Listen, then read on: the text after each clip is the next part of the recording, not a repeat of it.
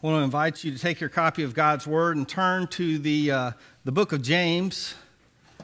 This letter from James is James, the brother of Jesus, the one who did not believe during Jesus' lifetime, but later became a leader in the church. And you say, well, how in the world? He did not believe, and yet he becomes a leader in the church. Well, if your brother happens to die on a cross, you see him die, you see him put into the ground, and 3 days later he comes alive, you begin to believe in him just a little bit more than you did before. And so James, the half-brother of Jesus, becomes, we see in the book of Acts, one of the very earliest leaders in the church, right up there along with Peter.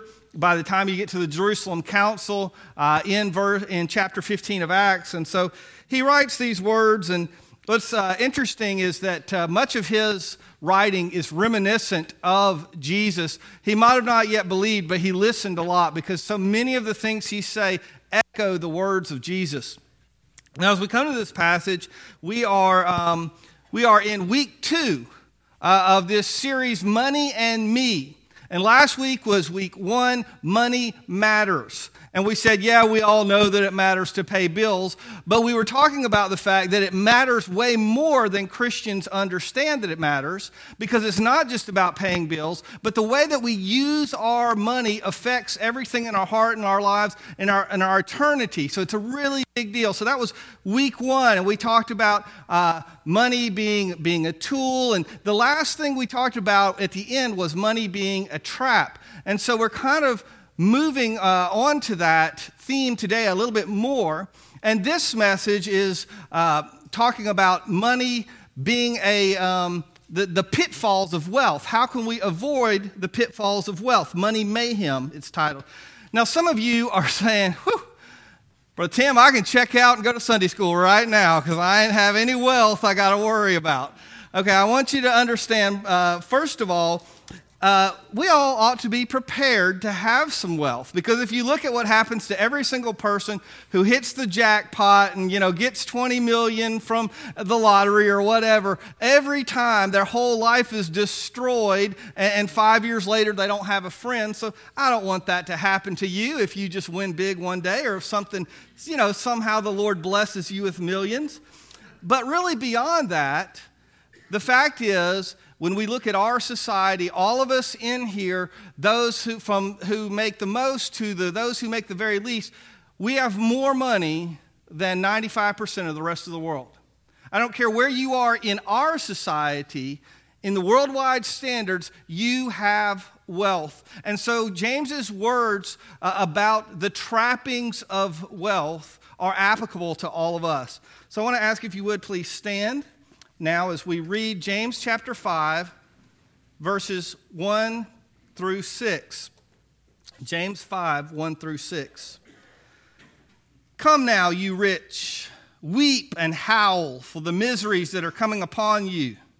Your riches are corrupted, and your garments are moth-eaten. Your gold and silver are corroded, and their corrosion will be a witness against you and will eat your flesh like fire. You have heaped up treasure in the last days. Indeed, the wages of the laborers who mowed your fields, who you kept back by fraud, cry out, and the cries of the reapers have reached the ears of the Lord of Sabaoth. You have lived on the earth in pleasure and luxury. You have fattened your hearts in a day of slaughter. You have condemned, you have murdered the just. He does not resist you. Let's pray. Heavenly Father, we come to this passage and we understand that while money itself is not evil, the love of it, the misuse of it, can in fact be very evil. And Lord, we pray that we would understand, God, whatever wealth, whatever financial blessing you have given to us, that we are to use it in a way that honors you. Help us to avoid these pitfalls, the mayhem that can result when we misuse what you've given to us. We pray these things in Jesus' name. Amen. You can be seated.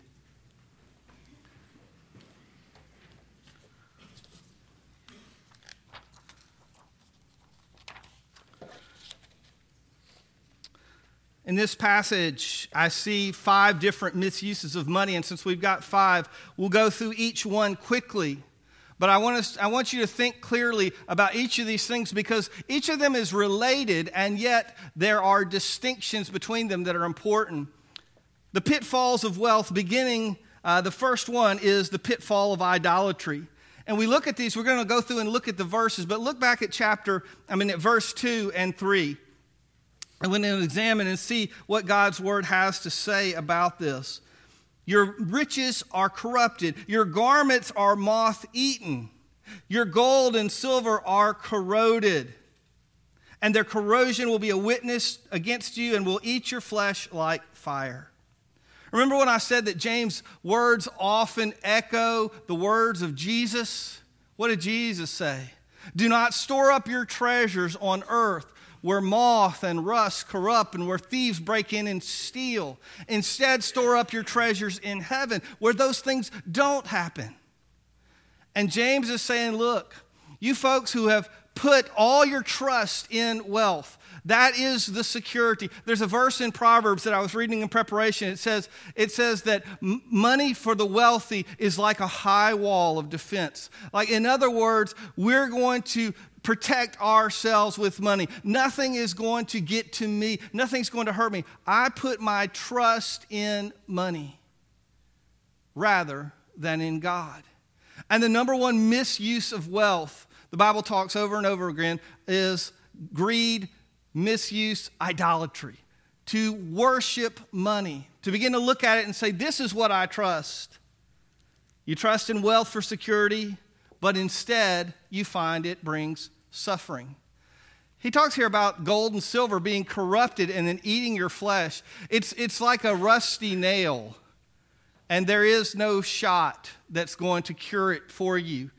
Your gold and silver is going to eat you up. It's going to cause you problems. And so idolatry, we need to avoid looking at money as that thing that brings us happiness or security. Secondly, in verse 3 also, we need to avoid the sin or the pitfall of hoarding. Go back to verse 3. Your gold and silver are corrupted, and their corrosion will be like a witness against you and will eat your flesh like fire. And listen to this. You have heaped up treasure in the last days. Or other translations say you have hoarded your wealth or your treasure. In other words, you have stuff that you know could help other people, but you're like, I like my stuff, and I like it here right now, and I'm not even using it. I really don't need it, but I like it, so I'm going to keep on hoarding it and storing it up, because that gives me a sense of security, and I just like my stuff. People count on wealth for protection. But it ends up in the final days, in the last days, in the judgment, it ends up actually being a tool for their prosecution. Because one day, the Bible says, as we stand before God, that money, that wealth, that resources that could have gone to help the poor, that could have gone to help hurricane victims or people in your own neighborhood who need help, whatever, and we just hold on to it and we hoard it. One day, that's going to be Exhibit A against us, the Bible says. It is there as a testimony that when we had the ability to do good, we did not. You know, that's the last teaching in chapter 4 of James, right before this passage starts. James says, before he ever talks about money, he says, to him who is able to do good and does it not, to him it is sin. In other words, if you have the ability, you have the resources, you could help people, but instead you just held on to your stuff just because it's yours and you like it and you don't want to let go of it, then one day that will be a testimony against you. Proverbs 11:26 says, people curse those who withhold their grain. In other words, people who say, hey, I'm holding on, I like what I got, you know, I might need it one day. Sorry that you need it now. And we make up excuses to not help people. The pitfall of idolatry, the pitfall of hoarding. And then probably one of the ones that is most talked about in the whole Bible. The third one is the pitfall of oppressing the poor, and this is in verse 4. Listen to this. Indeed, the wages of the laborers who mowed your fields, which you kept back by fraud, cry out. And the cries of the reapers have reached the ears of the Lord of Sabaoth. Now, I wasn't mispronouncing Sabbath. That's not Sabbath there. It's a different word, and it's a word that means the Lord of heaven's armies, in other words.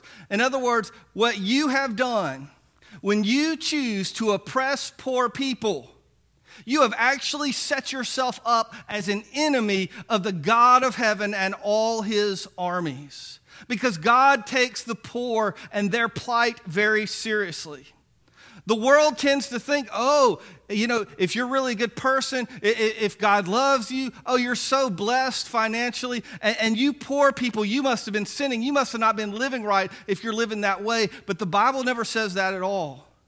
The Bible says the way that we treat the poor makes a big difference in our lives. It shows who we really are on the inside. So these rich who oppress others, they basically think they can cheat, but they don't understand the greatest ref of all the universe is right there watching. He hears the cries of the poor, and he is ready to lay down judgment. How do you treat the poor? How do you treat the weak and the powerless that you come across?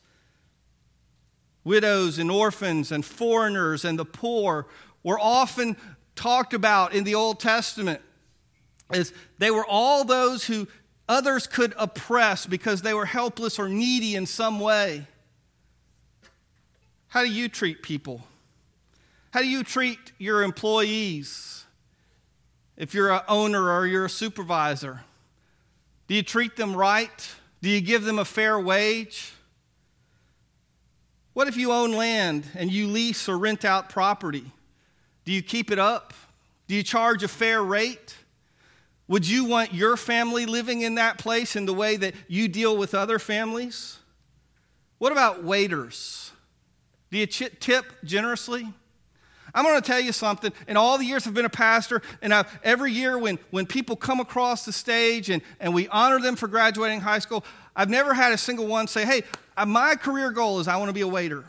No one has ever said that. And so what you can assume in life when you go out to a restaurant, that is something they are doing to get by, to move on to another stage in life. Now, there's no shame in it. It's good, honest work, and we should applaud it. But I don't care whether it's that college student working his way through college, if it's that single mom trying to make ends meet, if it's that older person who things didn't work out the way they thought, and now they're having to wait tables. They are the kind of people who are at the mercy of those who come in. And so it ought to be as us who are Christians, who are told by God that we're to show generosity and justice. We should be the best tippers out there. But I want to tell you something real sad. You go ahead and ask people who serve as waiters and waitresses, and what will they tell you they hate? Can't stand that church crowd. That church crowd that comes in, and they wait a long time, and they take up all the time, and when they're gone, they leave almost nothing. Or they leave a little pamphlet, a little tract that says, here, Jesus, the best tip you could ever have, Jesus loves you. Friend, don't ever do that. Don't ever do that. Unless you stick a $100 bill inside that, then they'll be happy to see it. I literally had a man who claims to be a Christian one day tell me he didn't have to leave a tip because he left something more valuable, because he left a gospel tract. I'm going to tell you, that man and all of us who cheat and treat the poor wrongly, we will answer to God one day. If you don't have money to tip, you don't have money to go out to eat. That's simply how it is, because treating people right, those people who are trying to get by and barely making it, if you can't treat them right, you don't need to go at all. What about cashiers? What if they don't scan an item? What if they give you too much change? At the end of the night, their till's going to be counted, and they're going to come up short, and they're going to have to take it out of their pocket. Do you say, hey, you gave me too much, or do you think, their mistake? That's how you treat the poor. That's how you treat those who can be are powerless against you? What about people who do a job for you? A contractor, a service person comes and does a job for you. Do you pay them their hard-earned money? Or do you find some nitpicky reason to say, no, I'm not satisfied. No, I'm not satisfied. No, I'm not satisfied. I don't have to pay for that. How do you treat people with your money? If you and I oppress people, we will answer to the Lord for that. Number four, and this is in verse 5, the fourth pitfall is excessive, extravagant, wasteful living. Listen to verse 5. You've lived on the earth in pleasure and luxury. You have fattened your hearts as in a day of slaughter. This is the opposite kind of rich person from that hoarder, from that one who won't ever spend anything because they're the Ebenezer Scrooge who counts every penny and won't let a single one go. This rich person is the one who lives it up. Man, they got the Maserati, they got the Ferrari, they've got everything. They take it down a notch if they're not that wealthy. But they have got the status symbols, the clothes, the watches, the shoes, the whatever. And they eat whatever they want, they drink whatever they want. No bill is too big for them. And they have just lived it up their entire life. While there are people around them who cannot even barely afford to pay their rent or barely afford to eat, and they don't care one little bit. And you know what James says? He says, you've fattened yourself for the day of slaughter. You've lived high on the hog. You have enjoyed all the drink and the eat and everything else you can possibly enjoy. You've lived life to the full, but guess what? You've just set yourself up for judgment in God's eyes. Just like that animal who's been fattened up. They've been corn-fed, they've been raised, and they think life is so good, and they don't even know that the slaughter is about to happen. People who live their lives in indulgent, luxurious living, thinking only about themselves. God says they have another thing coming. And once again, it's just like Jesus' words when he described in that parable of Lazarus and the rich man. And in the afterlife, Father Abraham said to the rich man, hey, see, you had great things in that life, but now in the next life, things are reversed. You and I need to avoid that pitfall of excessive, extravagant, wasteful living. And number 6, the final pitfall is weaponizing your wealth. Weaponizing your wealth. Listen to verse 6. You have condemned, you have murdered the just. He does not resist you. These are the folks that use money, power, influence, and control they have gained through their wealth. And basically they use it as a tool to bludgeon anyone or anything that gets in their way. We've all come across these kind of people, right? That they are so used to getting their way that when you actually have the gall, the nerve to suggest that they're not going to get their way, they are astounded. They are shocked. And usually they don't take it too well. Usually they want to take their power and their money and their influence, and they simply knock you out of the way. They simply remove all obstacles with the almighty dollar, because to them, that's what it is. It's the power and control to do anything and everything they want. They can threaten your livelihood or your influence or your reputation because the money does it all for them. They can do it through bribery. They can do it through suing you because they know you cannot afford to fight the lawsuit. They can do it in very subtle ways if they want to. But these folks use their money and their power to get whatever they want. They have weaponized their wealth. And the Bible says that through this, they have destroyed, they have condemned, they have even murdered the just. In other words, while their wealth literally wasn't a gun, but they can actually ruin people and destroy people's lives simply by influencing them with their money.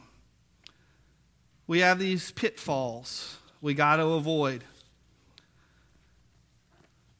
You know, back when I was a kid, I'm going into that in my day, sort of. You know those things when we all walked uphill and all that stuff. Well, in my day, we didn't have Xbox. We didn't have PlayStation. We didn't have Nintendo. We had Atari. And I didn't have one, but my next door neighbor had one. And as I came up with this title for the sermon later on, I thought there was a little game, Atari game, called Pitfall. Now, it didn't look all that great. I tell kids, in my day, you had to use imagination when you played video games because, you know, they were all blocky and stuff. But I remember there was this one vine, and you had to jump, and you had to grab it, and you had to swing over that pit. And there were some things that looked like this. They were supposed to be fearsome alligators, okay? And you had to jump over that pit. You had to do that or else you died by the alligators. And I want that image to be there for you with wealth. You can have wealth. You can be financially blessed. And wealth itself, monetary success, is not a sin. And we're going to look next week about how we're to manage the money that God does give us, whether it's a little bit or a lot. But we need to understand, just like I said last week, I warned that money is a trap, that we can't serve both God and mammon. We have to realize whatever money and whatever wealth we do have, there are always pitfalls along the way. And we have to be very careful to avoid those pitfalls. I want to turn back, actually, to the words of Jesus in Matthew chapter 25 as we finish this message, because I don't think anything can sum it up better than this. Matthew chapter 25, verse 32.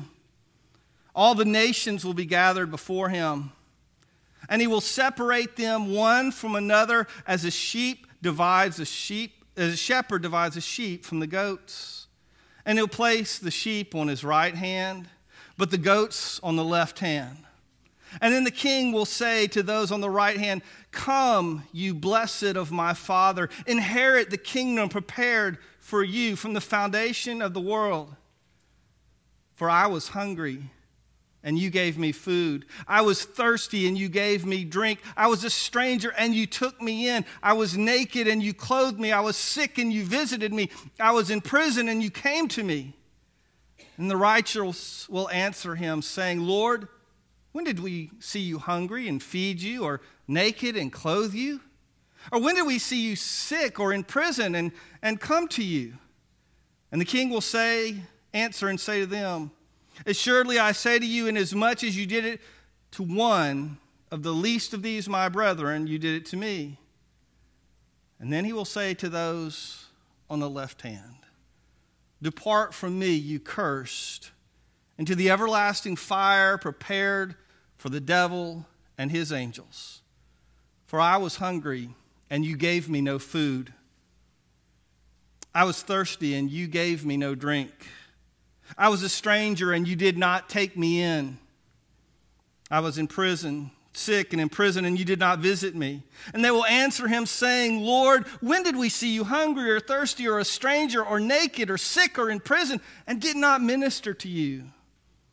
And then he will answer them, saying, "Assuredly, I say to you, inasmuch as you did not do it unto the least of these, you did not do it to me. And these will go into everlasting punishment, but the righteous into eternal life." Let's pray. Father God, we live in a world where fake gospels are often preached about Christianity being a means to financial success, where scripture is twisted into justifying vast hoarding or wasting of wealth that could be used to bless the peoples of this earth and to build your kingdom.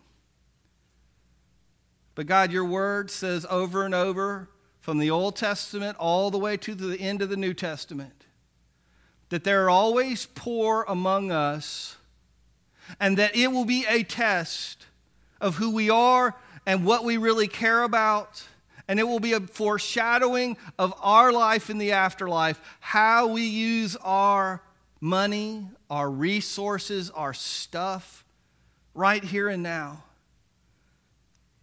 God, that is a scary, sobering thought for me. And I hope it's a sobering thought for everyone in this place, that we will understand that what we do with our money really does matter.